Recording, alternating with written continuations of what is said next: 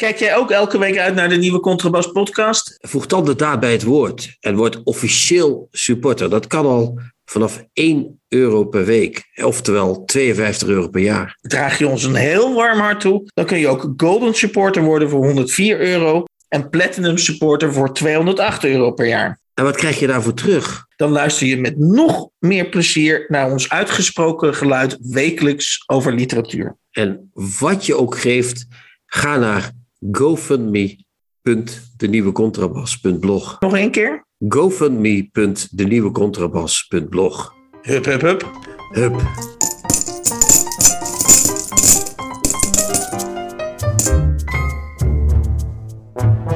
De nieuwe Contrabas. Podcast. Over hedendaagse literatuur en de wereld daaromheen. Met Chrétien Breukers, een elitaire Limburger. En Hans van Willigenburg, zomaar een Zuid-Hollander. Misschien, Chrétien, is wel de, de spannendste periode nu aangebroken in het maken van de nieuwe Contrabas podcast. We hebben natuurlijk al heel veel prominente gasten, vrienden van de, van de, van de Contrabas, vrienden van de podcast, eh, op allerlei manieren mogen ontvangen. Maar nu zijn we de fase ingegaan dat we, dat we eh, donaties eh, vragen en ook binnenkrijgen. Ja, 16 al hoorde ik van jou. Fantastisch. Ja. Toch? Ja, 16 mensen hebben zich al gecommitteerd aan ons. Uh, we, hebben we, we, gaan voor, laten we zeggen, 300 donaties, hè, hebben we gezegd. En dan houden we even geen gemiddelde in, in, in, in ja. het oog. Maar drie, dus als we 20 weken dit doen, dit hebben, dan zijn de mensen voor de rest van het jaar van ons gezeur om geld af. Toch? Zo gaat het gaan. ja, maar de, we kunnen wel stellen zonder enige ironie dat het begin veelbelovend is. Uh. Ja, ik, ik moet eerlijk zeggen dat ik niet gedacht had dat het zo goed zou gaan in het begin. Want uh, in de literatuur om geld vragen, dat is echt verschrikkelijk. Dat werkt meestal niet. Maar onze luisteraars zijn, ik wist het wel eigenlijk, maar ze zijn voorbeeldig. Dat is het gewoon. Ja. ja. Uh, en we hebben zelfs alleen een briefje gekregen. Van oh ja, ja. ja. Ja, ene Erik heeft gedoneerd. En die zegt, uh, dankjewel Erik daarvoor. Uh, de andere ook, maar die noemen we niet bij naam, want die hebben geen berichtje erbij gedaan. Alhoewel, ik zie hier dat er nog een tweede berichtje binnen is. Oh, wat leuk, live. As we speak. Maar goed, Erik die zegt, ben een verstokt luisteraar. Regelmatig blij verrast met boekbesprekingen. Hoop wel dat de Vestdek-serie doorgaat. Het plezier in het maken van de podcast straalt er vanaf. Nou, dat is prachtig, want vandaag, Hans, hè, hebben we Dankjewel, een Vestdek-bespreking. Ja. ja. bedankt Erik. En we hebben een uh, uh, Vestdek-bespreking. Uh, ik spreek met Rob, zo meteen, met Rob van Essen zo meteen over Ivoren Wachters. En het andere briefje, zal ik dat dan ook maar meteen doen? Ja, doe maar gelijk bij. Ja, dat is uh, van Vroni van Hoorde, onze vaste luisterares uit België. Zoals ik me geen leven kan voorstellen zonder fondant, chocolade, grijze granalen en natuurlijk boeken, kan ik me ook geen maandag meer voorstellen zonder de nieuwe Contrabas podcast. Nooit saai, soms te streng, met schaterlachen en steken onder water en vooral een gedeelde passie voor de literatuur. Ik zou zeggen, doe maar lekker verder. Helemaal goed. Ja. Uh, nou, ik denk dat het uh, qua vrolijkheid uh, moeten we nu denk ik even even afkappen. Want, want er gaan nu serieus, dus dit was zeg maar de vrolijke noot uh, om, om, om van start te gaan.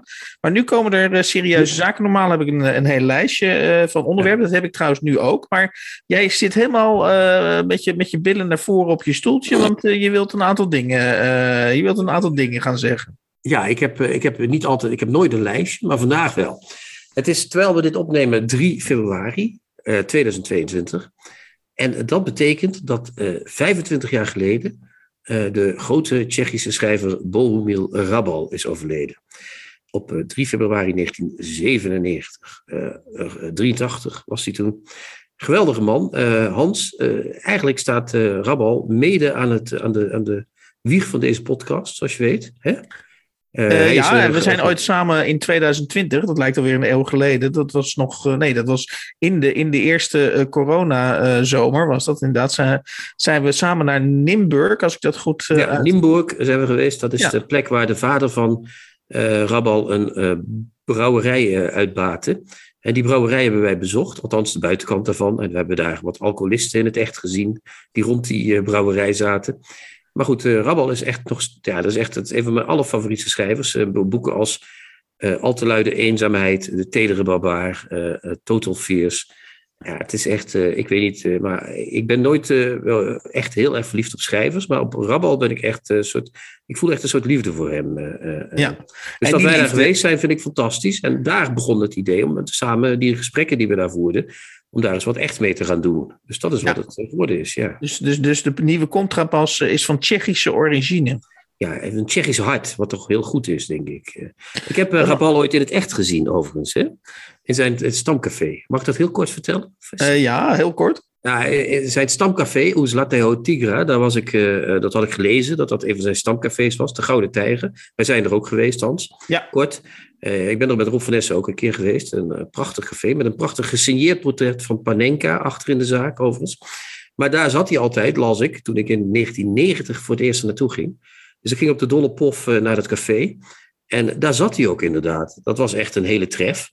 En eh, ik had twee boeken bij me om te laten signeren. Dus ik dacht, nou, dat, ik durfde het niet goed. Want ik had ook gelezen dat hij dat niet leuk vond als hij lastiggevallen werd ook gesigneerd. Vind ik wel ontroerend dat jij iets niet durft. Ja, ja, toen was ik nog jonger. Hè? Dat is wel ja, Nu zou ik meteen erop afgebanjerd zijn. Maar ehm, die, uh, dus ik zat te wachten tot, om, tot ik moed geschept had voor, dat, voor die daad. En ineens komt een cameraploeg van de BBC binnen in dat café. En die pennen zo door dat café naar achteren waar hij zat. En die begonnen met de opname van een documentaire die inderdaad ook op de BBC is geweest. Dus ik heb hem wel gezien, maar ik heb er geen bewijs van, Hans. Is dat, hoe mooi is dat? Ja, ja en nu kun je gewoon uh, uh, uh, in de nieuwe contrabas kun je gewoon net zo lang vertellen over Rabal als je zelf wil. Nou ja, niet helemaal, maar. Ja, maar dat gaan ik denk dat vooruit, Ik denk dat er vooruitgang zit in je leven. Hè. De, toen, toen ging het om enkele seconden en, en nu heb je gewoon alle ruimte om dat allemaal in de ja, ja, ja, ja, te brengen. Ja, Toen werd ik nog lastig gevallen door de BBC. Nu ben ik de BBC, Hans.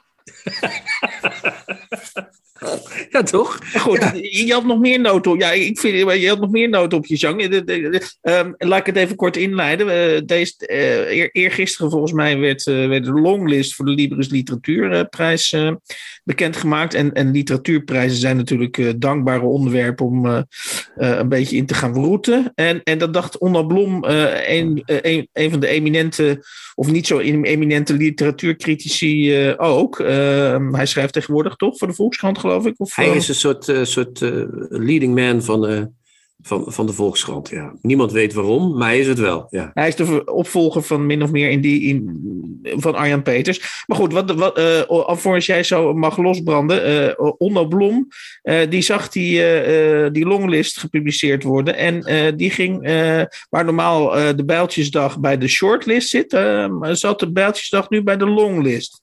Ja, nou ja, kijk, het is, uh, om te, ik moet even iets erbij vertellen. Het is een longlist met, zoals het dan heet, verrassende uh, aspecten. Verrassende namen erop. Uh, veel debutanten. Frauke Arends, Leonieke Baarwald, die we hier besproken hebben, overigens ja. ook. Um, er zit ook Auke Huls staat erop. die hebben wij hier ook besproken. René van Marissing, niet zo heel bekend, maar toch heel goed. Caro van Tuinen, die we hier ook besproken hebben. Weet je nog, Hans? Jij was er niet zo gek op en ik wel. Lisa Weda, ook een uh, debuut. En maar het gaat Onno Blom vooral om. 4, 8, ik zit even te tellen. 18, 18 longlist mensen, boeken. En daarvan zijn negen vrouwen ook, overigens. Dus dat is ook nieuw. Dat is ook mm -hmm. vrij verrassend. Dat is meestal niet zo. Maar bij Onno Blom gaat het vooral om het feit dat de beroemde namen er niet op staan. En nu zul jij vragen, wat zijn volgens Onno Blom beroemde namen? Nou, nou daar is, heb ik wel een idee over. Ja, dat zijn dus vooral de schrijvers die, waar Onno Blom veel over schrijft en waar hij zakelijk belang bij heeft.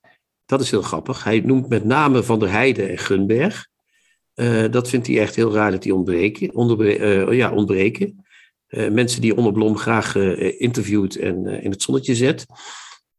En um, dan, dat is eigenlijk een soort zurigheid van hem. Hè? Hij zegt dan ook, uh, nu ontbreken al op de longlist alle voormalige prijswinnaars. Adriaan van Dis, K. Schippers, Marcel Meuring, AFTA van der Heijden en Arno Gunberg. Alleen Rob van Essen heeft Bijltjesdag overleefd. Dus hij noemt het ook al bekend uh, worden van de uh, longlist, noemt hij Bijltjesdag. Vind ik heel onsmakelijk op een of andere manier. Net zoals ik het ook onsmakelijk vind om de dode K. Schippers op te voeren. Want waarom zou die genomineerd worden, nietwaar? maar dat is één. Maar wat hij dan daarna in een soort on, ja, onafvolgbare bocht doet, is dat hij eerst zegt, eerst slaat hij uh, de jury van de Librisprijs om de oren met uh, regel 1 van het reglement. En dat is de jury van de Libris Literatuurprijs kijkt niet naar verkoopcijfers of uitgevers, maar gaat puur af op literaire kwaliteit. Nou, je zou zeggen, dat hebben ze dus gedaan. Hè? Ze hebben onbekendere auteurs uh, genomineerd. Ze hebben sommige bekendere namen weggelaten, sommige niet. En dan zegt hij, en die bocht snap ik echt niet, theoretisch kan uit de lange, op de langlijst, oh hij noemt het langlijst. Ja, hij is natuurlijk te chic om longlist te zeggen. Weerzin tegen mannen worden afgeleid. Want ook het verbluffende, wrangironische en wel voor de Boekenbon Literatuurprijs genomineerde debuut van Sophie Lakmaker. Ook vriend van de podcast, ja? Zeker een vriend, ja, een vriend van de podcast. De geschiedenis van mijn seksualiteit staat er niet op. Zij is tegenwoordig een hij en heet Toby. Dus wat hij zegt is dus, en dat moet je even tot je door laten dringen, Hans.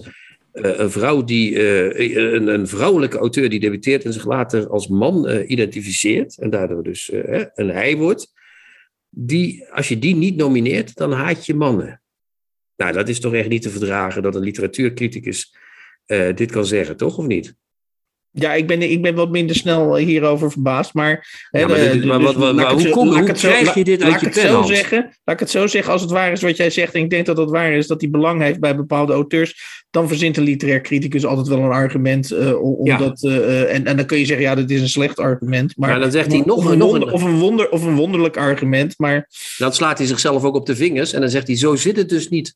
Want waar is Mary van Anne Eekhout dan gebleven?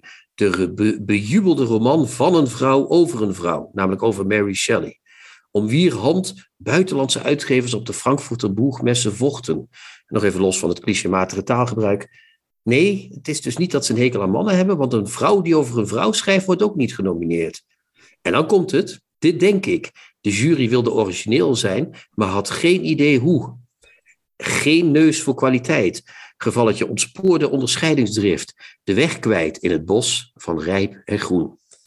Ja, dat is toch echt verschrikkelijk, Hans. Dat is, dus met andere woorden, als ze maar op tijd aan Onno Blom vragen hoe het in elkaar zit, dan krijgen ze de juiste lijst. Maar nu, als je die sukkels allemaal een beetje loslaat uh, op hun eigen, met hun eigen literaire smaak, ja, nee, dan, dan kan het niet. Nou, dat is ja. toch echt, dat is toch ja, Hans, ja, mij verbaast hoe, hoe erg is dat? Waarom verbaas je dat niet? Ik kan nou ja, om, omdat ik denk dat, dat, dat uh, ieder, elke polemist, en misschien is een criticus ook wel een, per definitie een polemist, uh, die heeft natuurlijk een soort territoriumdrift. En het ja, maar is dit precies, is geen territoriumdrift het is, precies, het is precies zoals jij zegt. Uh, uh, Onder Blom die heeft een idee over wat zijn territorium is. En dan ziet hij opeens allerlei mensen uit een jury. Die ziet hij gewoon on, onder, zijn, onder zijn arm of onder zijn wieken. Ziet hij gewoon allerlei andere rare vliegbewegingen maken. En denkt: Hallo, ik, ik, ben hier de adelaar. Ik ben de baas ik ben van de, de, de man. Ja. Ja, maar dit is toch nog, dit is toch net zoveel, dit stukje, Hans. Je kunt Ja. wel zeggen, hij heeft argumenten, of hij verzint argumenten. Maar dit is kwaadaardig. Dit is van, ik heb belangen hier en hierbij en die belangen moeten gediend worden. Ook door die sukkels van de Libris Literatuurprijs. Ja, ja. En dit vind ik net zoveel reden voor ontslag als eh, de, de, eh, het geval eh, Arjen Peters. De- de- Ja, deze, man, ja. deze man moet nu onmiddellijk van zijn taak ontheven worden. Ik heb eh, niks met juries eh, en nooit wat gehad. Maar ik zou willen zeggen tegen Katja de Bruin, Femke Essing, Alisha Geshinka en Theo Hackert. Zet hem op en zorg dat Onno Blom nog een keer wat te janken heeft. Ehm, dan nog even. Ja, Hans, Ja, zo ik- zit dat. nou, dit, dit was een beetje jouw afdeling, hè? Dus, dus- dus Heb nu- jij ook nog een afdeling dan, Hans? Ja, ik had ook nog een klein Is er, afdeling. is er weer ergens een taalfout gemaakt? Of zo? Nee, Sorry. Ja. nee. Eh, ik, ik ga even een beetje terug naar het begin, want eh, er is nog een reactie gekomen van ene Petra. Petra. Eh, en die zei dat, die, was ook, die is ook enthousiast over onze podcast, dus dank Petra. Maar die zei dat we af en toe, of bij de vorige uitzending, hadden we het niveau van de keuken- en groenteman aangetikt. ja, Jezus. Wat goed zeg. Ja, nou dat hebben we ook, denk ik. Ja, toch? Ja, maar ik, ik, wel ik- gelijk. daar word ik dan weer niet zo blij van. Dan denk ik, ja, jij eh, houdt daar niet van, hè? Nee. Ik bedoel, eh, sorry, maar wij, wij hebben het ergens over. En, en, en van de keuken- en groenteman, die zitten dus de hele tijd eh, over zichzelf te, te mouwen en te miezen. En, en eerlijk gezegd vind ik dat wij een hogere informatiedichtheid hebben dan, dan die twee. Ik, vind, ik ben helemaal verliefd op die podcast. Dus ik kan het. We hebben hier scheiden onze wegen, zeg ik pijnlijk. Ja. Erik, die zit ook al Je bent weg te- te- ontoerekeningsvatbaar, dus je bent verliefd. Nou ja, dat ook. Maar ik ben, in- ik ben in ieder geval wel op die podcast verliefd. eh, ja. Maar, jij, maar ik zie Erik ook al heel vies kijken. Die vindt er ook niks aan. Wat gek. Nou ja. ja. dat, goed. ja, smaken Eh, verschillen. maar goed, het, het Ja, belangrijkste... trouwens, de- trouwens, is, nog iets, is ook nog iets gebeurd. Dat valt me nu in. Dat ga ik er even tussen fietsen. Eh, We hadden het over de literatuur vorige week. Dat, eh, dat er allemaal gedichten op bruggen staan hè, in Rotterdam. Ja, Maar nu is er nog iets veel ergers gaat gebeuren. Vorig jaar dan eh, wordt de beroemde brug de Hef. Hè, en dat is ook een Ja. boek van eh, Cornelis Bastiaan Vaandrager. ja. Het is een literaire brug, zonder dat er literatuur op staat. Maar het is echt een literaire brug. Wordt gedemonteerd tijdelijk, omdat Jeff Bezos er met zijn jacht doorheen moet. Dat vind ik mooi. Ik roep op om dingen te slopen in Rotterdam. En hup, de week daarna wordt er een hele brug eh, afgebroken. Dat vind ik echt fantastisch. Maar goed, ga verder. Ja. Eh, oh ja, maar, oh, dit, dit, oh ja, die- Het was eh, gewoon een soort, literaire eh, het, het literaire lijntje was hier Cornelis Bastiaan Vaandrager, begrijp ja, want die heeft over de hef. Die heeft een boek geschreven, dat heet De Hef. ja, En dat, wordt afgebroken voor Bezos. Terwijl ik vorige week Ja, maar- zei, huppakee, ja, sloop voor die deze handel. podcast zou het eigenlijk pas relevant zijn als Cornelis Bastiaan Vaandrager afgebroken zou worden natuurlijk. Maar die is al dood, ja. Dus dat kunnen we niet eh, opnieuw doen. Nee. dan hadden we eh, ook nog in de sfeer van, eh, van liefde voor de podcast. Hadden we nog een reactie. Ja, het kan niet op. eh, maar dat, dat heb je. als- het succes begint te komen, gaan mensen reageren. Zo werkt dat in de, in de nieuwe platformeconomie. Mensen willen erbij horen. Hè? Dat is het. We worden, een crowd, we worden, we worden langzaamaan een crowd. Hè? Ja, ja, ja. Eh, er was namelijk een luisteraar. Hij is werkzaam bij een uitgeverij. Verder, verder zal ik niks, niks zeggen. En die had het verzoek. Die wilde, die wilde dolgraag de Tommy terug van jou. Ja, ja die, schreef, die stuurde ons een boek. Ik zal ook niet zeggen welk boek, want dan is het weer te makkelijk om terug te halen wie het is. Met de, van hierbij het boek, dit en dat. Ja, je hebt het ook gekregen trouwens. Maar PS, wanneer komt de rubriek de Tommy weer terug? Want dat vond ik altijd zo leuk. Dus toen heb ik geantwoord eh, aan die persoon. Van ja, dat is, eh, eh, Tommy is gestopt in de NRC met de columns. Dus als de roman er is, zullen we zeker weer twee of drie Tommy's eh, kunnen vullen, denk ik. Dus, oh, dus, eh, dus zeg maar het openbare leven van Tommy is even tijdelijk tot stilgestand ja, hij is, hij is aan het schrijven, vrees ik. Ja, oh voor ja, ja dat is, dan is, wordt het lastig. Ja, Ja, dat is voor ja. niemand leuk natuurlijk, maar toch, eh, we wachten af tot het boek uitkomt en dan gaan we er weer lekker tegenaan. Nou, even een afslu leuke afsluiter dan, eh, anders wordt het te lang. Eh, ik had deze, eh, eh, laat mij ook een klein beetje gloriëren, want alle, alle complimenten gaan natuurlijk weer naar jou. Maar goed, ik, ik schik, Altijd, me, ik ja. me in mijn lot wat dat betreft. Je bent er in ik één van namelijk- voren. Eh, ik had namelijk ook, en laat me ook even, ik had ook een, ik had ook een klein complimentje. Ik, ik schreef deze week een, een recensie over het programma.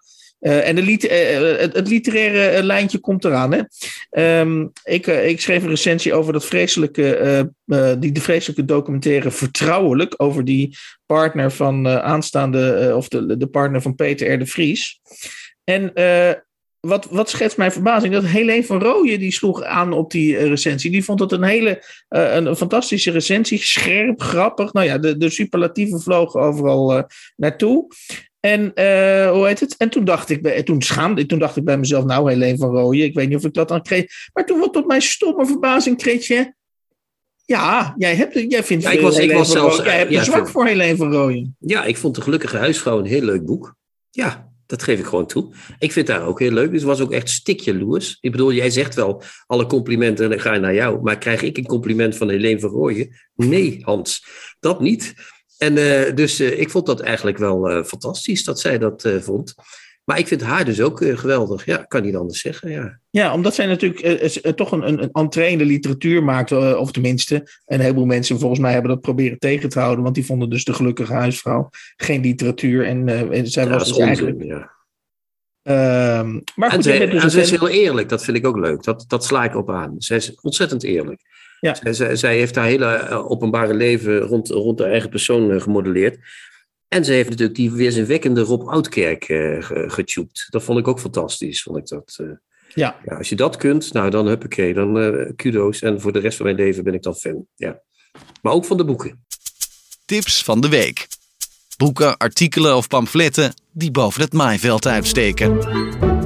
We gaan vandaag beginnen met het bespreken van de roman De Hooier van Riekes van de Koevering. Eh, een, een roman, laten we dat maar eerlijk zeggen, die eh, al in diverse kranten zeer positief, of in ieder geval met een positieve grondtoon eh, is besproken. En eh ehm, Chrétien, wat waren jouw ervaringen bij het lezen van De Hooier? Eh, Hans, ze waren in tegenstelling tot wat in de kranten stond, minder jubelend dan ik had gedacht. Want ik heb het aangevraagd, moet ik eerlijk zeggen, omdat ik dacht, nou, dat wordt zo mooi besproken, dat wordt wel wat. En ik begon met een open mind te lezen, zoals dat mm -hmm. dan heet. Ik dacht, nou, dat is een goed boek, dus we gaan er eens lekker voor zitten. En eerlijk gezegd werd ik al, ja, meteen in het begin al een beetje teruggeduwd. Ik zal ik het begin eens voorlezen, dan begrijp je misschien goed, wat ik bedoel. Goed, ja, doe maar. Timo, dat is de hoofdpersoon van het verhaal, stapte uit bed, misschien voor de laatste keer als scholier. Alleen het woord al, scholier. Pokdalig en mager, onhandig en verlegen. Straks was hij misschien student in de stad, student biotechniek. De film 2001 A Space Odyssey van Stanley Kubrick had hem op het idee gebracht om iets in die richting te gaan doen. Begrijp je dan waarom ik denk, meh, dat kan nog wel eens een lange zitting worden. Nee, leg maar uit. Uh... Nou ja, ik begin, begin al met misschien voor de laatste keer als scholier. Oké, okay.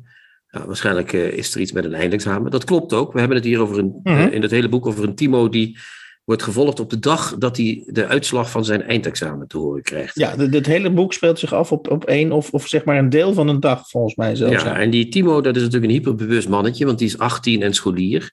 Dus dat is een puber en die weet het ook allemaal nog niet. Maar dan komt de tweede zin. Alleen het woord al, scholier, pokdalig en mager, onhandig en verlegen. Wil hij hier nou, hè, wil Van de Koevering hier nou vanuit die scholier praten of wil hij die scholier beschrijven? Dat weet ik niet. Straks was hij misschien student in de stad. Dus we denken toch, als je dat zo schrijft, dat hij vanuit die scholier uh, denkt. Maar een scholier denkt zo niet. Hè, we kennen allemaal uh, mm -hmm. het prachtige boek De Boedenbroeks, waarin uh, Hanno Boedenbroek, de, de protagonist die het hele familiekapitaal om zeep gaat helpen, uh, ook een keer s ochtends wakker wordt. En dat is echt oneindig veel mooier en veel fantastischer beschreven. Nee, het is hier een beetje, het perspectief begint al meteen te zwenken. Dus we zitten al meteen op twee gedachten. Dus we gaan een Timo volgen, die, die misschien bijna student is. Dus eerst nog een hele lange vakantie voor de boeg, overigens ja. ook. En uh, waar we, ja, dus ik begon al een beetje te mekkeren in het begin. Oké. Okay, en Wil jij eens iets over het verhaal vertellen misschien? Oké, okay, maar jouw kritiek is even, even voor mijn begrip, is dat je zegt van, het is niet, eigenlijk niet duidelijk wie er aan, uh, vindt hij dat nou zelf of, of wordt dat, uh, wordt die, worden die gedachten uh, dat, dat, door de schrijver? Dat, ja, en dat is, dat is, dat is bedoeld als, als strak schrijven, maar ik vind dat toch een beetje slordig schrijven, als ik eerlijk moet zijn. Mm -hmm. En um, dan, dat, dat, dat gaat eigenlijk het hele boek zo door. Als ik het zo uh, mag zeggen. Bedoelt, worden, die verwarring in perspectief. Uh. Nou, niet alleen die verwarring in perspectief, maar ook dat je denkt: is het nou een interessante. Ja, ja dat ook, die verwarring in perspectief, maar ook wat denkt die figuur, wat doet hij, hoe zit dat, wat is nou precies het. Bij wie zijn we hier nou? Net alsof de camera steeds zit te denken: zitten we nou bij Timo? Zitten we bij zijn moeder, die ook een rol speelt? Zitten mm -hmm. we bij zijn broer, die een hele belangrijke rol speelt ja, in dat, ja, ja, in dat uh, verhaal? Zitten we bij de, de, de, de, de man van de boerderij? die, die, die, uh, waar die naartoe gaat, Horsens heet die man. Ja, ja, ja. Zitten we, daarbij, zitten we bij een vriendinnetje van hem, waar hij op het laatst nog wel mooi contact mee heeft. Um, waar zitten we eigenlijk? Wat, wat doet die camera? Waar, ja, die, waar brengt die camera mij heen? Nou ja, Ik, ik, ik, laat ik het geheel in mijn eigen woorden proberen mijn ervaring met dit boek te schetsen. Is, en volgens mij wil die uh, iets. Uh, het, het, speelt in het volgens mij reëel bestaande dorpje Angelrun. Dat, dat bestaat waarschijnlijk gewoon. ik heb het niet opgezocht, dus ik wilde me dat niet. Oké, okay, en, en, en, en daar, daar, daar goed. Angelrun, en dat is een, dat, dat in ieder geval. er wordt gesuggereerd dat het tegen de Duitse grens aan zit. Ja, in het dus oosten is, wordt gezegd. In het oosten des lands. Ja, ja. En ik heb het donkerbruine vermoeden dat, dat Riekes van de Koevering. Uh, iets, iets over dat, uh, het leven in Angelren, via die personages dan natuurlijk, dat hij daar over, iets over wil zeggen. En dat hij, en dat hij dus een soort portret wil maken van een, van een, van een, ja, van, van een agrarisch dorp in de moderne tijd. Want uh, op een gegeven moment komt inderdaad die Horsen, heet die man geloof ik.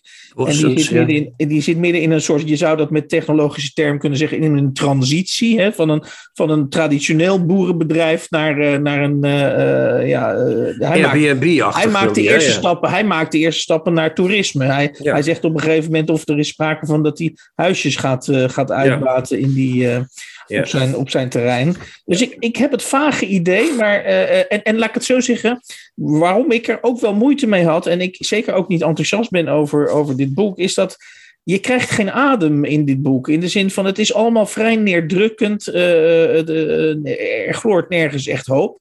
En uh, ja, als je dan ook nog wat citaat, zoals, die uh, van de Koevering dan doet, uh, de hoofdpersoon Timo ook nog af en toe wat citaten van Nietzsche in de mond gaat leggen. Zo van het leven in, in Angelren zou wel wat meer Uber, daar zou wel een Ubermens bij passen, zullen we maar zeggen. Ja. In plaats van, ja, dat, het, ja het, het, is allemaal, okay. ik, ik was op weg naar een, of ik dacht ergens naar een uitgang. Ik, ik, wat, wat ik het sterkste, op een gegeven moment, wat ik sterk vond, is op pagina 113. Uh, daar zal ik misschien, ja, daar kan ik misschien toch iets over zeggen zonder dat ik iets van het verhaal. Want zo'n sterk verhaal zit er nou ook weer niet in. Uh, daar is sprake van een botsing tussen de hooier, tussen de, dat apparaat dat achter een tractor hangt, ja. de hooier en een hond. En dat wordt wel op een huiveringwekkende manier, want die hond die komt vast te zitten in die hooier. En, en, en ja, dat beschrijft. Dan, dan krijg ik wel. Toen kreeg ik wel voor het eerst in dit boek kreeg ik wel eventjes een, een opwelling van. Uh, maar, uh, een soort, ook een soort lichte braakneiging. Maar dat was wel, uh, zeg maar, die, die braakneiging was op het konto van, van, de, van de schrijfkunst van Riekes van de Koevering te schrijven. Ja. Dus, dat, dus hij, hij weet hier en daar wel mooie beelden los te laten. Maar het blijft al met al wel heel erg neer, wat ik blijf ik zeggen, tamelijk neerdrukkend. Maar ja, misschien moet ik eens naar Angelrun gaan. En dan, uh, dan kan ja, ik zelf met mijn eigen ogen zien uh, wat, wat er allemaal aan de hand is. Ja, waarschijnlijk is dat zeer neerdrukkend. Dat, ik heb zelf ook 18 jaar in zo'n soort dorp gewoond. Dus ik kan me voorstellen dat het neerdrukkend is. Maar ik denk dat het. Ik denk dat wat jij zegt, dat is, het, het is inderdaad een neerdrukkend boek. Maar dat kan heel mooi zijn. Maar ja, we weten allemaal, Hans Schrijven is zingen. Hè? Schrijven is ook, uh, kijk, neerdrukkende verhalen mooi vertellen. Dan word je ook meegenomen natuurlijk. Mm -hmm, mm -hmm. Dan, dan blijf je niet hangen. Dan denk je niet, nou, dat zal allemaal wel. Ik denk dat ja. Van de Koevering, die heeft... Uh, kijk, dat boek van hem, ik zal het verhaal, uh, de, de clue, hè, want daar zit ook een soort clue in, niet verklappen. Maar Van de Koevering heeft een soort materiaal gebruikt over een scholier, Timo, met een moeder ja. en een broer volgens mij heette die Ruben, of weet die? Ja, en, dat mogen we wel verklappen. En die broer die is behoorlijk gehandicapt, ja, die, die kan eigenlijk niet functioneert nauwelijks. Die kan niet zo goed functioneren. En een vader die is uh, vertrokken naar een ver land om daar uh, van alles te doen, want die hield het bij die moeder niet uit. Nee, en die, en die was natuurlijk en het verdriet van die, uh, en het verdriet van die gehandicapte zoon die, die, dat hij niet aan ja, ja, die trok dat niet. Dat werd, een, dat, dat werd een scheiding, eigenlijk min of meer een niet echte officiële scheiding tussen die ouders, maar die vader is er vandoor gegaan. Ja. En die Timo, die wil die beschrijven. En dat materiaal is natuurlijk fantastisch op zich.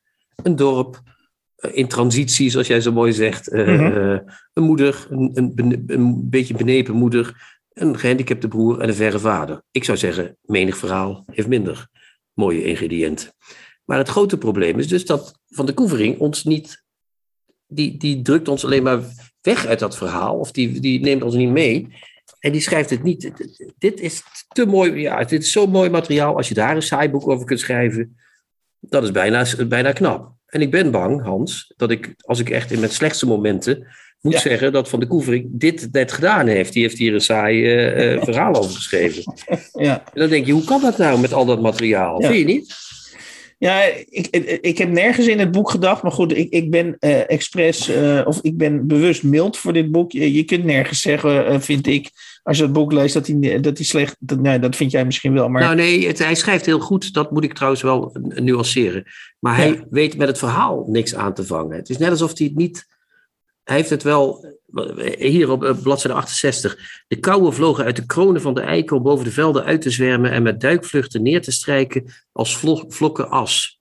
De bosjes en de stallen, de boerderijen hier en daar en nog verder weg, en nog verder weg de heuvelrug door een gletsjer in het Salien met evenveel geduld als oerkracht omhoog gestuurd. Ik moet toch een nieuwe leesbril bijna.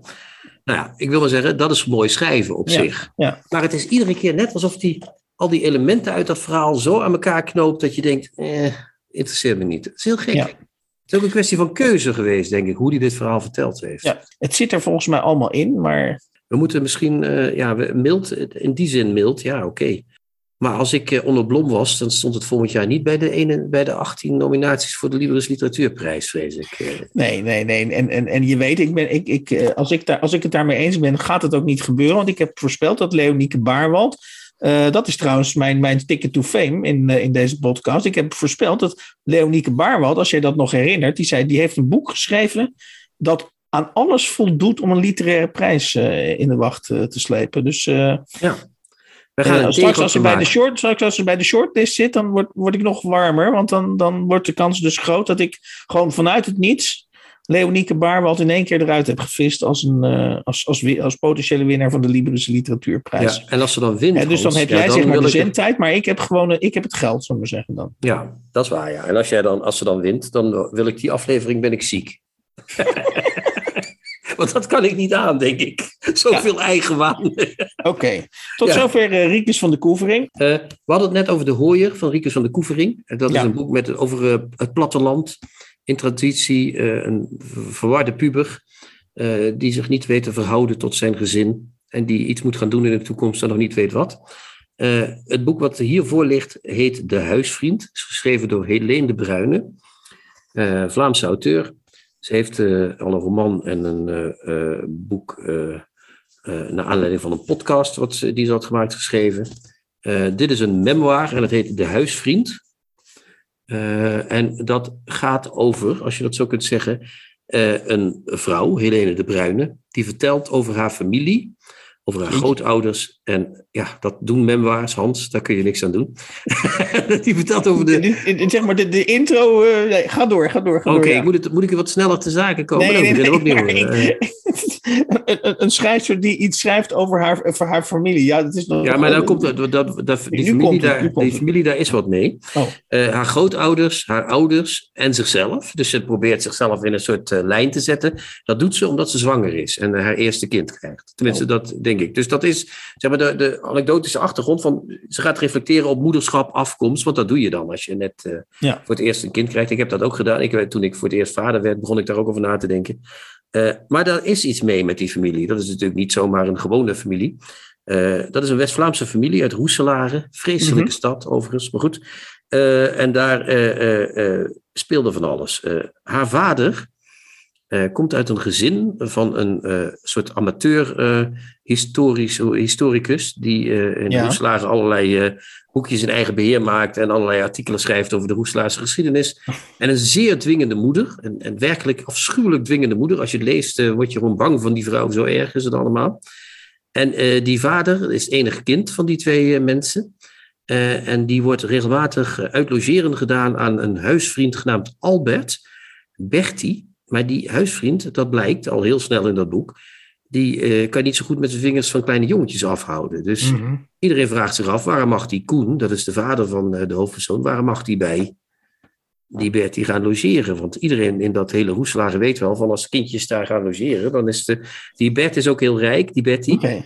Dus die is heel rijk en die zorgt er dan voor dat die ouders ook mee mogen naar restaurants en naar hotels en naar Oostende en uh, allemaal Hè? La Vie en oh, Rose. Oké, dus het is een beetje, ja, oké. Okay. Dus, dus het, het, het, het, gaat stinken in, in die roman. Ja, het stinkt enorm. Er begint een enorme beerput open te gaan. En die uh, Helene de Bruyne, die vraagt zich natuurlijk ook af... Van, ja, maar ik, ik kom uit zo'n uh, gezin waarin gewoon mijn vader werd gewoon uitgeleend aan de, aan de, aan de pedofiel. Weet ja. je wel? Ja. En er speelt nog een andere lijn. Die, die grootvader, die had uh, die vrouw, waar die, die dwingende vrouw, maar die had ook een soort geheim lief eh, had hij uh, erbij nog. Mm -hmm. En uh, daar schrijft hij dan ook over in dagboeken, die ze dan ook deels in dat boek verweeft op een gegeven moment. Dus er zit iets heel raars in. Die grootvader, dat is een soort gezien iemand, die werkt bij de gemeente en die schrijft van die verschrikkelijke boeken over de geschiedenis van uh, Roeselaren. Ja. En over gezellen, wat ook trouwens niet helemaal, hè, ook een man met bepaalde seksuele voorkeuren voor de wat jongere jongens. En uh, die uh, grootvader die leent zijn eigen zoon voor het gemak. Want die mensen denken, nou ja, we hebben mooi, mooi, mooi eten. En we, hè, laten we maar, die hebben misschien ook helemaal niet zo zin in dat gezin. Want die man wil zijn boeken schrijven en die vrouw die wil ze de dwingende mevrouw uithangen. Wij lenen dat kind uit aan die Betty. En nou komt die, uh, de bruine, die net een kind gaat krijgen, die denkt, dadelijk word ik ook zo verschrikkelijk harteloos kreng als mijn grootmoeder, weet je wel. Mm -hmm. Dus dat is echt verschrikkelijk, is dat, die, die, die, die, die, die gedachten voor haar zijn verschrikkelijk. Dan komt ze er, kom je steeds bij de vader uit. Die vader die is uitgeleend aan die Betty. En die man die heeft totaal geen trauma. Althans, die houdt dat er zo onder. En die heeft dat zo voor zichzelf georganiseerd dat er niks aan de hand is. Ja, even voor mijn begrip, je hebt het steeds over Betty, dat is een vrouw of een man? Nee, Al, Al- Albert, Betty. Dat Oh, is de, oké, de, de ja, ja. van dienst. Is dat, Ja. ja. En die, die, die, eh, ehm, die vader die heeft daar niet veel last van. Maar die moeder die begint dan op een gegeven moment te vertellen. Ja, maar toen wij bijna gingen trouwen. Toen moesten we nog mee met die. eh, toen, mocht, toen wilde die Albert ons ook nog meenemen naar, eh, naar de Loire, naar een kasteel. en wij waren nog niet getrouwd, dus mochten niet in één bed slapen. Maar mijn, mijn toekomstige man moest nog bij Albert in, eh, in bed. En dus dat was. dus dat wordt alsmaar. Het is net als een speech. Dus, ja. Het is net als in sommige speeches dat je denkt, kan het nog erger? Jawel, het kan allemaal nog verschrikkelijk veel erger dan het nu al gebeurt. Dus die vrouw heeft op een gegeven moment, toen ze gingen trouwen, daar ook een eind aan gemaakt. Want die, die man van haar, dus de vader van de ja, ik snap het. die, was ook, die stond op de nominatie om dat hele te- eh, fortuin te erven van die Albert. Ja. Maar die vrouw die zei, ik hoef dat geld niet, want eh, we gaan hier niet een beetje mijn man uitlenen Ja. voor dit soort En dit wordt dus nog allemaal vanuit het perspectief van, van Helene de Bruin? Ja, Helene de? Bruyne is degene die dit memoir opzet op een, op een hele listige manier, moet ik zeggen. Zij beschrijft ook die, die, die, die, die, tijd waarin dat gebeurt, is eerst, het begint in die begin, eind jaren 50, dan krijg je de jaren 60, de Mhm. tijd van de vrijheid, weet je wel. Ah, Maar ja, in zo'n kleine provinciestad is die vrijheid natuurlijk zeer betrekkelijk. En eh, die, die betrekkelijke vrijheid, daar zit die, die arme vader, die zit bij die man eh, in het hotel in Oostende Ja, de hele tijd. ja. Maar goed, En, eh, om het gevaar of dat je nu helemaal in geuren en kleuren alle, alle, alle potentiële ontucht, zeg maar. Ons, Nee, daar zit daar- geen echte ontucht in. En daar zeg maar als een soort, in een soort pretpark van ontucht Nee, laten nee, nee, nee, nee, rond, nee, nee, nee, Zo zit het niet in elkaar. Maar eh, wat vind je van het? Wat, wat vind je van dit? eh, nou ja, goed, oké. maar eh, wat vind Nou je van dit boek? Nou ja, dat, hoe ze dat presenteert, dus dat hele verhaal, afgezet tegen hoe de tijd veranderd is. Dus van de jaren 50 naar 60 naar 70 Mhm. enzovoort. Eh, hoe dat voor haarzelf nu werkt. Van, zij denkt, ik, ik, werk in een, ik woon in een tijd van ongekende vrijheid. Maar het komt erop neer dat ze denkt, ja, dat is helemaal niet zo. Ik wil natuurlijk het liefst ook een gezin. Weet je wel, ik wil ook die banden, die wil ik ook. Ehm, ze, ze, ze, ze, ze is niet, ehm, ze weeft dat heel mooi aan elkaar, dat familieverhaal, vind ik. Oké. Dat, dat is, ik kan het niet En, en anders heeft ze zeggen. nog een vriend of een vader van wie ze zwanger Ja, is? Wat zit, ja, die vader, die, die, die, die, die man van haar, of die, de lief van haar, zoals ze dat noemt, die is. eh, eh, ehm, die, die, die, eh, Die zegt dat was normaal in de jaren zestig. Nee, nee, die leest mee met haar. En die, die, die helpt haar ook misschien een beetje om. Want zij heeft in het begin nog de neiging om die brieven weg te gooien en zo. Weet je wel? Ze denkt, ja, doe hier, ik hoef dat allemaal niet te weten. Dus die, die man is wel een beetje de stille kracht op de achtergrond. Dus dat, die speelt wel een hele mooie rol. Mm. Maar het gaat bij de vrouw. hipster. Ja, het is een, het is een ja, zo'n soort begrip. Ja, misschien heeft hij wel een knotje. We zullen het nooit weten, Hans, want we kennen hem niet. we weten het niet, maar het is wel een lieve man. Dat kan ik niet anders zeggen. Hij komt in het boek als een hele lieve man over. Dat kan ik, zo, zo moet ik het zeggen. Maar wat ik wil zeggen is dus dat het en een tijdgeschiedenis en een mooi verhaal. En met dat dagboek van die opa, wat, wat een verschrikkelijk dagboek is. Want eh, die zit eigenlijk de hele tijd naar de borsten van die, vrouw te koekelo- van die vreemde vrouw te koekeloeren. Terwijl die met Ja. die de, eh, vreselijke dwingende oma zit opgeschreven. Het is niet ehm, zo dat, ik vind daar essayistisch gezien niet zo sterk. Dus als hij het heeft over de jaren 60 en zo, denk ik soms ver, ver- verliezen zich een beetje in gemakkelijk, eh, gemakkelijk samenvatten. Ja. Simone de Beauvoir zei dit en dat. En denk ik, ja, ho, ho, ho, zo zat het allemaal niet. Maar de manier waarop ze dat hele familieverhaal eh, knoopt, vind ik echt, ja, vind ik, ik vind dat echt, eh, ik vond het wel een, eh, een mooi boek om te lezen. Ja, ja. Oké, ik weet niet wanneer het verschenen is, maar het, het stond dus Eind niet de vorig jaar. longlist. Huh? Eind vorig jaar. Ja, maar daar, moeten alle, daar mogen volgens mij op de Librisprijs mogen alleen maar eh, romans op. Dus dit is geen roman.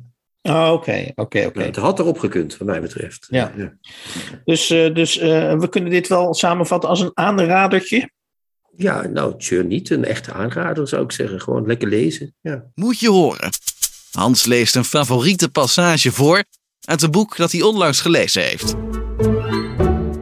Gogol had niet de kracht zijn opzet gecompliceerd te maken. Een roman of een verhaal in de zin van ontwikkeling of de ontvouwing van hartstocht kon hij zich, zo voel je, ook niet voorstellen. En aanzetten daartoe zijn in zijn aantekeningen niet gevonden. Wat wil dat zeggen? Zijn ziel was merkwaardig elementair.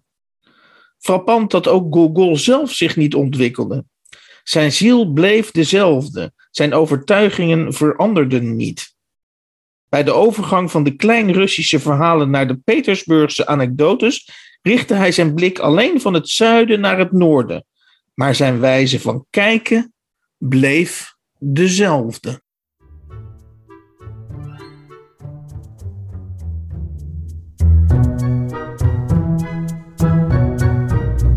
De nieuwe contrabas. Podcast. We zijn bezig met de volgende etappe in de kweesten door het oeuvre van Simon Vestdijk. En we gaan vandaag naar de tandarts, Rob. We gaan Ja. een boek bespreken dat heet Ivoren Wachters. Een boek waar ik vanaf bladzijde 1 tandpijn van gehad heb. Ja, het is verschrikkelijk. Ja, het is een boek over een eh, jongere, een, een jongeman, een, een eh, 18, denk ik 18 jaar of zo. Wat is die? 19. 19, ja. 19-jarige eh, scholier, Philippe Corvage geheten. Die, eh, je zou het een boek kunnen noemen van zijn eh, confrontatie met een aantal mantypen. Dat is het boek eigenlijk, als ik het zo mag zeggen.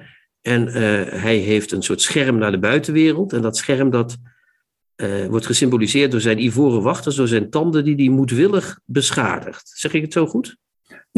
Eh, zeker. Hij heeft van nature al een slecht gebit, maar hij doet er alles aan om dat echt totaal te vernietigen. Ja. Noten eh, kapot bijten met... Dus in, in een van de eerste scènes koopt hij een handje walnoten en dan kraakt hij die met wat hij nog over heeft van zijn gebit. Dus het is echt een, een, een pijnlijke vorm, ook voor de lezer, een pijnlijke vorm van zelfdestructie. En hij komt inderdaad een aantal mensen tegen. Het, is echt, het speelt, zich af in 24 uur. Dat vind ik altijd wel mooi. Een boek dat zich in zo'n korte tijd afspeelt. Net zoals de, de kelder en de levende eh, eigenlijk. Dan krijg je meteen een soort mythologisch legendarische eh, proporties eigenlijk. Alsof het hele leven in één dag wordt samengevat. van der Heide moment, zou je kunnen zeggen. Hè? Het leven uit Ja. één dag, bijna. Zo, ja. Ja. En eh, het speelt op de eerste dag eh, na de grote vakantie op het eh, plaatselijke gymnasium in een, zo'n, in een Hollands stadje. Welke stad het is, dat wordt niet vermeld, maar het is een Hollands stadje met grachten en notabelen en een, een achterbuurt. Dat, is eigenlijk, dat zijn eigenlijk de, de, de locaties. En er komt een nieuwe leraar op school, een leraar Nederlands. Die heet Schotel de Bie. Ja. Frits Schotel de Bie. Echt fantastische, Fantastische naam. naam, ja, ja. Die wordt door de leerlingen nog voor zijn eerste les al van de bijnaam voorzien schotel met school. Het is te kinderachtig, maar toch leuk. Ja. Ja, ja.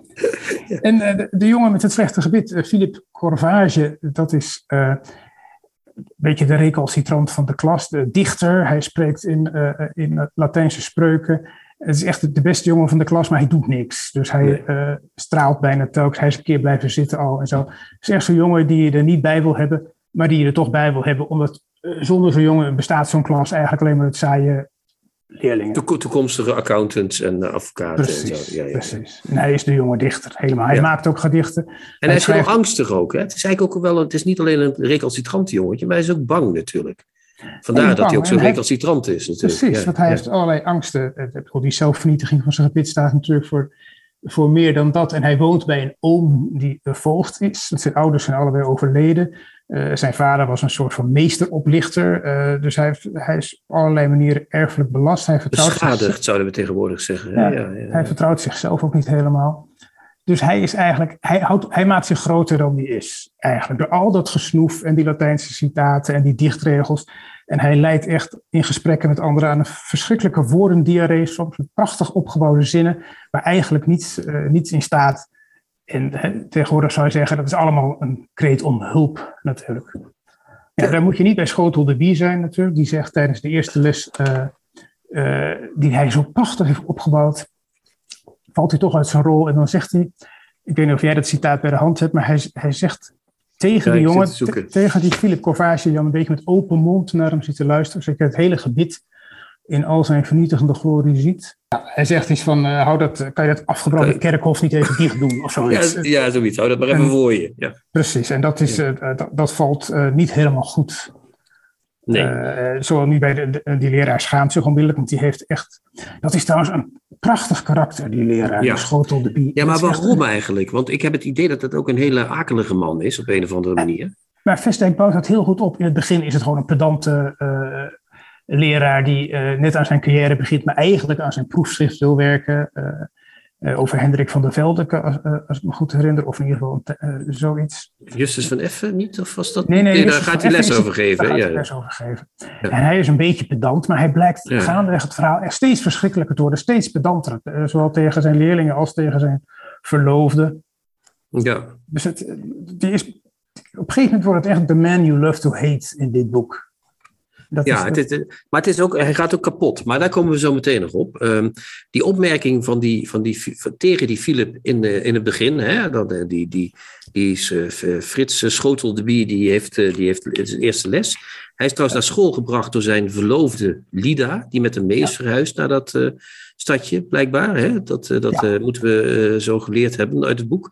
Uh, die ja. wonen dan nog apart, zoals het in die tijd waarschijnlijk ging. Kamers, uh, de hospita's. Ja, ja en, en uh, die, de, nadat die opmerking gemaakt is, is die klas tegen die schotel de bie. En ja. min of meer op de hand van Philip een tijdje. Philip is natuurlijk de held, hè, want die, heeft, die, die is kwaad aangedaan door, ja. door, door de leraar. Ik heb, dan, het citaat, ik heb het citaat. Je hebt het citaat ervan, dan lees het maar even voor. Ja, heel goed. Ja. Zeg, hé, hey, hou je afgebrande kerkhof een beetje voor je, zeg. Ja, ja precies. Nou, dat is natuurlijk, je zou zeggen, nou, het klopt wel, maar dat is natuurlijk toch een lullige opmerking. Dat is ja. het gewoon. En uh, zeker van een leraar natuurlijk. Zeker tegen een kwetsbare jongen, of tegen een jongen die uh, toch al gewend is om een beetje raar van zich af te bijten. Nou, na die opmerking ontstaat er een heel verhaal. Je hebt het verhaal van die oom, hè, zou je ja. kunnen zeggen. je hebt het verhaal van de schoonmaakster van het gezin. Ja, daar, ja, daar, daar, heeft die Philip een soort voorzichtige chansachtige praat mee, zonder dat er wat dan ook gebeurt. En je krijgt ook het verhaal van die Lida en uh, Philip. En ja. dat is heel mooi natuurlijk. En dat geeft ook een duwtje naar, uh, naar, het hele, naar, de, naar de catastrofe van het geheel. Uh, die Lida die, is wel geïnteresseerd in die Philip. Ja, in dat die Philip die is na die opmerking van, van zijn nieuwe docent, is, speelt hij dat hij verontwaardigd is. Ja, en dat, is heel subtiel, dat is heel oh. subtiel gedaan. Uh, want hij is natuurlijk best aangedaan door die opmerking, maar hij doet alsof hij het heel erg vindt voor zijn klasgenoten. Dus hij gaat uh, s'avonds naar het huis van uh, de leraar, denkt hij, maar hij komt op de kamer van die verloofde terecht. En die, die is inderdaad een beetje door van hem onder de indruk. Die, die vindt dat haar man dat nooit zo had mogen zeggen van het afgebrande kerkhof. Dus die wil ook samen met Philip naar haar man. En dan krijgt hij op een gegeven moment, die Philip krijgt een zoen van haar. En dat is zijn eerste zoen. En hij heeft dus altijd met zijn slechte gebit gedacht van, ik ga, eh, interesseer me niet voor meiden, ik hoef ook niet te zoenen, niemand wil mij ook zoenen. Op het moment dat die zoen komt van een vrouw die ongeveer vijf jaar ouder is dan hij, is hij natuurlijk een beetje van de wereld. En uh, denkt hij dat hij de wereld aan kan en dan, ja, uiteindelijk wordt hij juist door die wereld vernietigd. Ja, want hij denkt natuurlijk, hij heeft altijd gedacht, ik moet dat scherm optrekken. Daar komt een vrouw doorheen, letterlijk. Hè? Die gaat letterlijk door dat kerkhof heen, ja. zou je kunnen zeggen. Of die komt in ieder geval in de buurt van het kerkhof, wat voor hem al heel wat is. Uh, wekt, wekt hem uit de doden, zou je bijna Wekt hem bijna uit de doden, met de, de, de kus. Hè? Dat is als een soort, uh -huh. ja, ja, ja, dat is heel goed. En uh, dan gaat hij een beetje stoer doen tegen die oom natuurlijk. Ik weet niet of we dit allemaal mogen weggeven al. Ik denk ja, het wel. Die oom, die is... Um ook een, een, vrij slecht karakter eigenlijk. Dat is ontzettend een zaggerijn die die ja, jongen geslagen heeft vroeger en hem altijd heel erg dwars zit. Uh, en eigenlijk houdt hij, uh, Philip die wil, die wil wel van zijn oom houden. En die oom waarschijnlijk ook van Philip, maar er zit een hele familiegeschiedenis achter en zo, dus dat lukt niet. Mm -hmm. nee. En uh, op een gegeven moment gebeurt er van alles. Philip denkt dat hij die oom vermoord heeft en vlucht. En dan vlucht hij eigenlijk eerst naar de verloofde Lily van Schotel de Bie. En dan uiteindelijk komt hij terecht bij Nel de huishoudster en haar man en wat loesje chauffeur. En dan uh, gaat het eigenlijk helemaal. Ja, dan, dan wordt het echt een soort Netflix-serie. Want die chauffeur die neemt hem mee in de auto en die gooit hem in het kanaal gewoon. Hè? Dat is ineens een moord hebben we dan bij de kladden. Zeg maar. En die meldt ja. dan later dat hij iemand zelfmoord heeft zien plegen bij de politie. Door, doordat, hij, hè, doordat hij in het kanaal uh, sprong. Dus het en is dat het, is het verhaal, hè? Ja, het ja. is het verhaal en het is eigenlijk gewoon een, een, een, plot op het eind. Ja, maar... mijn verbazing eigenlijk. Ja, dat, is, dat klopt. Het plot is dus, zou je kunnen zeggen, de moord. Vezek schrijft een moordverhaal. Vezek schrijft een verhaal over een getroubleerde puber die vermoord wordt. Op een hele gekke manier. Maar dat is dan, en dat is heel ontypisch voor Vezek, dat is niet het einde. Dan komt er nog een heel stuk. Nou, er komt dan gaat er nog een beetje ja. naleven, een soort toegift komt er dan. Ja, wat is, hoe gaat het verder met Schotel de Bie krijg je Ja, dan? van- Een kleine toegift aan het eind die eigenlijk voor mij een beetje overbodig is. Want waarom was hij volgens jou overbodig? Kijk, eigenlijk is het hele plot een beetje overbodig. Eh, wat, wat jij zegt, Vestdijk schrijft een roman over een getroubleerde, getroubleerde puber. Dat is eigenlijk al genoeg, vond ik. Want ik vond dit weer een hele goede Vestdijk. Eh, hij is ook heel goed in dit eh, boek van het beschrijven van het kleinsteedse milieu, net zoals in de coöperatief, maar dan iets compacter. Hij is ook heel goed in, uh, wat hij in Anton Wachter ook heeft, in schoolscènes, vind ik. Dat is ook zo, ja. De dynamiek tussen leerlingen onderling, de dynamiek tussen leraren en leerlingen. Dat doet, dat doet hij allemaal perfect. Hij is ook heel goed in het boek in persoonsbeschrijvingen. Als je nagaat dat hij dit boek in twee maanden heeft geschreven, dus er zal heel, niet zoveel correctie hebben plaatsgevonden. En, uh, maar hij kan echt heel nauwkeurig die oom neerzetten. En uh, dat is echt een genot, genot, om te lezen. Hij is ook heel grappig in dit boek. Ja. Maar dat plot, dat had eigenlijk niet gehoeven. Uh, ik las een stukje, uh, ik geloof Paul Rodenko, die zei dat dit ook een soort concessie aan zijn lezers zal zijn geweest. Maar wat zou de concessie dan zijn? Dat snap ik. Ja, ik heb om dat er ook gelezen. een, een rond verhaal van te maken. Of misschien vond, hij, misschien vond hij het zelf wel prettig dat, dat hij op een gegeven moment allerlei draadjes had die, die hij op een vrij eenvoudige wijze bij elkaar kon laten komen. Maar de ondergang van zo'n jongen, ik kan me wel voorstellen dat Vestdijk dacht, je kan hem geen zelfmoord laten plegen, dat ligt te veel voor de hand. Dat zou het flauw zijn geweest. Iemand ja. anders moeten doen. Um, want de jongen heeft natuurlijk geen toekomst. Dit is al de laatste dag uit het leven van. Zo'n zo boek is het wel. Dus misschien had Vestdijk ook weinig keus dan er een plotje van te maken. Maar dat plotje staat een beetje in de weg van alles wat je voorheen gelezen hebt. Um, en dat, dat, vond ik wel, dat vond ik wel jammer. Ik, ik heb daar een theorie over op, als ik dat uh, mag, als ik nog even ja. terug mag komen op de vraag. Sure. Ik ja. denk dat, nou theorie niet, maar uh, dat weet ik niet of het echt al een theorie is, maar een, een hunch, zouden ze zeggen. Um, dat boek gaat ook over die Lida, hè? zijn verloofde. Ja. Daar gaat het eigenlijk over. Het gaat over Lida en die Philip. Die hebben elkaar herkend in die, in die vreselijke provinciale hel die daar heerst. Hebben die elkaar, provinciaalse hel, hebben die elkaar daar ja. ontmoet. En Verstek heeft niet goed geweten wat hij daarmee moest doen. Hij heeft niet goed geweten. Hij had ze ook bij elkaar kunnen brengen, natuurlijk. Dat had hij ook kunnen doen. Ja, dat, uh, dat die twee ja, liefde hadden ontwikkeld. En, maar hij heeft gedacht, ja, maar dat, uh, dat, dat mag niet. Dat mag niet. Dat heeft hij voor zichzelf niet ja. gedurfd, denk ik eerlijk gezegd. Nee, nee, maar zo'n happy end, dat zou ook niet werken, denk ik. Nee? Uh, Philip probeert mooi, op een gegeven moment, en die zegt, we moeten met z'n tweeën ontsnappen. Maar dat ja. is voor haar echt twee bruggen te ver. Ja, dan had dus, hij daar moeten stoppen dus, Vestek. Dan had hij daar moeten zeggen, tot hij, hier. Ja, het, ja, hij had eigenlijk daar moeten stoppen misschien. Ja. Dat was, Want dat alles wat daarna komt, is eigenlijk toerift, daar heb je gelijk in. Maar is ook een beetje beetje, vind ik ook een beetje jammer. En dat vind ik ook een beetje een minpuntje voor Vestdijk in dit boek. Dat hij daar te veel in door. Uh, blijkbaar was ja. hij zo lekker aan het typen dat hij dacht: Nou, ik zit hier goed. Ja, precies. Dat we, hebben, we hebben het vaker gehad over de eindes van die boeken. En meestal eindigen ze heel sterk. Ja. En, dat is, en dit boek gaat een beetje, juist door al die gebeurtenissen, toch een beetje als een soort uh, een nachtkaarsje uit, vond ik. Um, ja. Heb je trouwens die Lidie, die, uh, die verloofde van Schotel die, dat is weer zo'n typische Vestdijkvrouw, waar we ja. het eerder over hebben gehad. Zo beetje... Ze zou de Alpenroman. Uh, ja, de, de moeder uit de Kopertuin. Ja, een, beetje gestudeerde vrouw, een beetje. beetje ja, een, beetje, een beetje ironisch en intelligenter dan de meeste mannen in haar omgeving. Ze wordt ook ergens, uh, hij beschrijft haar ook ergens als ze heeft een soort spottende zorgzaamheid. En dat, ja. weet je, die lichte ironie waarmee ze het allemaal beschouwt. Het waren of vrouwen die Vesdek uit zijn omgeving kenden, of waar die een beetje toch op valt zelf ook. Dat zou ja, kunnen. Of het, is, of het is allemaal zijn moeder, dat kan natuurlijk ook. Dat kan, dat, dat, uiteindelijk zal de, die, die treurigheid er wel weer achter zitten natuurlijk. Dat ja. allemaal zijn Kijk, moeder. Maar het is dezelfde, die heb je gelijk, het is hetzelfde ja. vrouwtype. Ja. En die herkent ook altijd iemand. Zij, die vrouwen herkennen ook iemand altijd in die boeken. Ja, maar ze kunnen ook niet, ze zitten ook altijd vast in hun wereld. En daarom kan deze vrouw ook niet met Philip meegaan. Dat past niet bij het, bij, bij het personage. Ja. Ja. Dus die vrouw die had hij dus niet. Ja, ik vind het. Ik zou het heel experimenteel hebben gevonden als hij die met elkaar had laten trouwen. Tegen heugen en meugen in. Zo.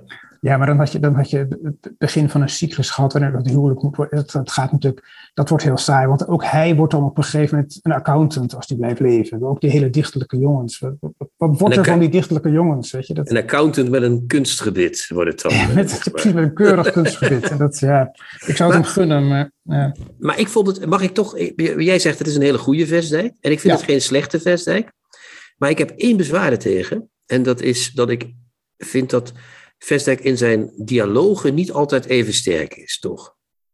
Dat is vaak toch dat stramien van grapjes maken, weet je wel? Mm -hmm. En hij doet vaak uh, grappige dingen onderling, laten we ze dan vertellen. En ik vind dat hier iets, hij heeft hier erg, voor mijn gevoel, had hij heel veel, overdadig veel uh, uh, dialogen opgenomen. Nou, ik denk dat hij, dat hij dit boek met veel plezier geschreven heeft. Dat ja. kan je merken in die, in die ironische beschrijvingen van, van het leven in zo'n, in zo'n stad, uh, de persoonsbeschrijvingen, mensen die echt prachtig neerzet, met, met prachtige vergelijkingen ook. En er zit inderdaad heel veel ironie in de, in de, in de beschouwing van die leraar en de, de, gesprekken in de leraarskamer. Er zit inderdaad heel veel grappige conversatie in. Maar, die, maar ja, die jongen, die Philip Corvage, die praat natuurlijk ook in citaten. En die, die heeft een geleend taalgebruik. Ja, dat is waar. Dat is, dat is functioneel. Iedereen zou... verbergt zich achter taal. Ja, dat is waar. En hij zeker natuurlijk. Hij zeker, zeker ja. En het is heel apart dat het is echt uit de tijd dat Vesdijk toch wel in topvorm was. Hè? Zo jaren, eind jaren 30 tot midden jaren 50 was hij. En dit is 44. 44 hij zit hier weer in het, in het, in het zenit van zijn kunnen, hè? toch wel weer. Ja, ja vind ik wel. Vind echt een schrijver, uh, ja.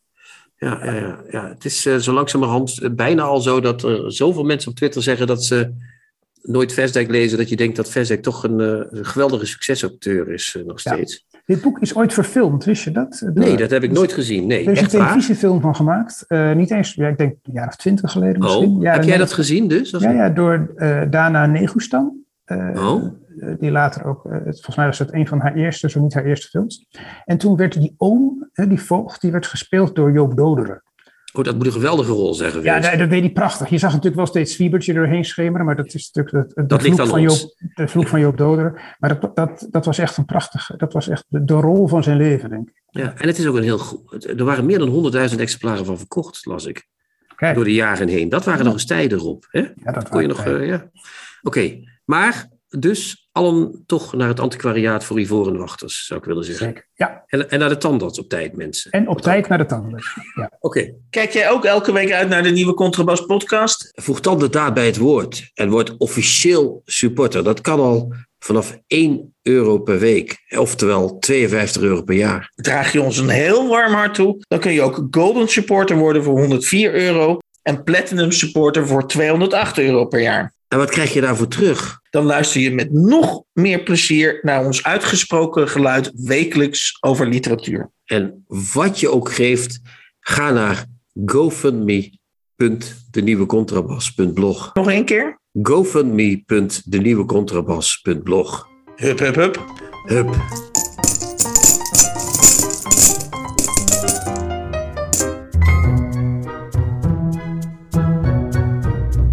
De nieuwe Contrabas. Podcast. In de 48e aflevering van de nieuwe Contrabas podcast kwamen voorbij uh, de roman De Hooier van Riekes van de Koevering. En verschenen bij Atlas Contact in 2021. Verder besprak Chrétien uh, De Huisvriend van Helene de Bruyne. Verschenen bij de Bezige Bij eveneens in 2021. En uh, Rob en Chrétien, uh, uh, eigenlijk deed ik helemaal niet mee die hele uitzending, maar, um, die bespraken Ivoren Wachters van Simon Vestdijk. En die roman verscheen bij de Bezige Bij voor het eerst in 1951. En dan mocht ik nog een kleine passage voorlezen. En die kwam uit de bundel uit de reeks Privédomein. de titel is Roem is een slang. En uh, dat werd geschreven door Vasily Rozanov en werd uitgegeven door de Arbeiderspers in 1993. En werd, zoals Chrétien net zei, Hans vergeet de vertaler niet, helemaal terecht uh, vertaald door Jolanda Bloemen. Nou, uh, een absolute dona donatiewaardige uitzending, denk ik. Ja, ik denk dat het nu nog wel erger wordt, het aantal donaties. Vind je het niet erg dat je minder mee gaat doen in de toekomst, Hans, of niet? Of was dat alleen vandaag? Ik weet het niet. Het was, de, het was de, kijk, Rob, okay, Vestdijk laat ik natuurlijk sowieso aan Rob en, en jou over. Uh, dat, dat, uh, dat gaat hartstikke goed. En uh, ja, dat, dat de bezig bij eventjes mijn adres niet kon vinden. Ach ja, dat kan gebeuren. Dus ja. ik, ik zie dit als een, als een, als een incidentje. incidentje. Ja, even rust. maar je komt volgende week weer terug. Ik denk dat ik jij kom volgende zo... week ijzersterk terug. Ja, jij gaat zo hard vlammen dat we echt dit jaar... ja, jongen, dat gaat als een raket gewoon. Fantastisch. We willen iedereen nog even toch nog bedanken voor de donaties. Want ja, het is fantastisch. Het is echt hartverwarmend. En uh, we gaan het, uh, ja, we gaan echt alles voor jullie doen, jongens. Echt alles. Dus, ciao, ciao. je, je, je, weet nog wat je net zei, hè, over alles. Within the limits of British decency, zoals uh, de Beatles altijd zeiden. Ja.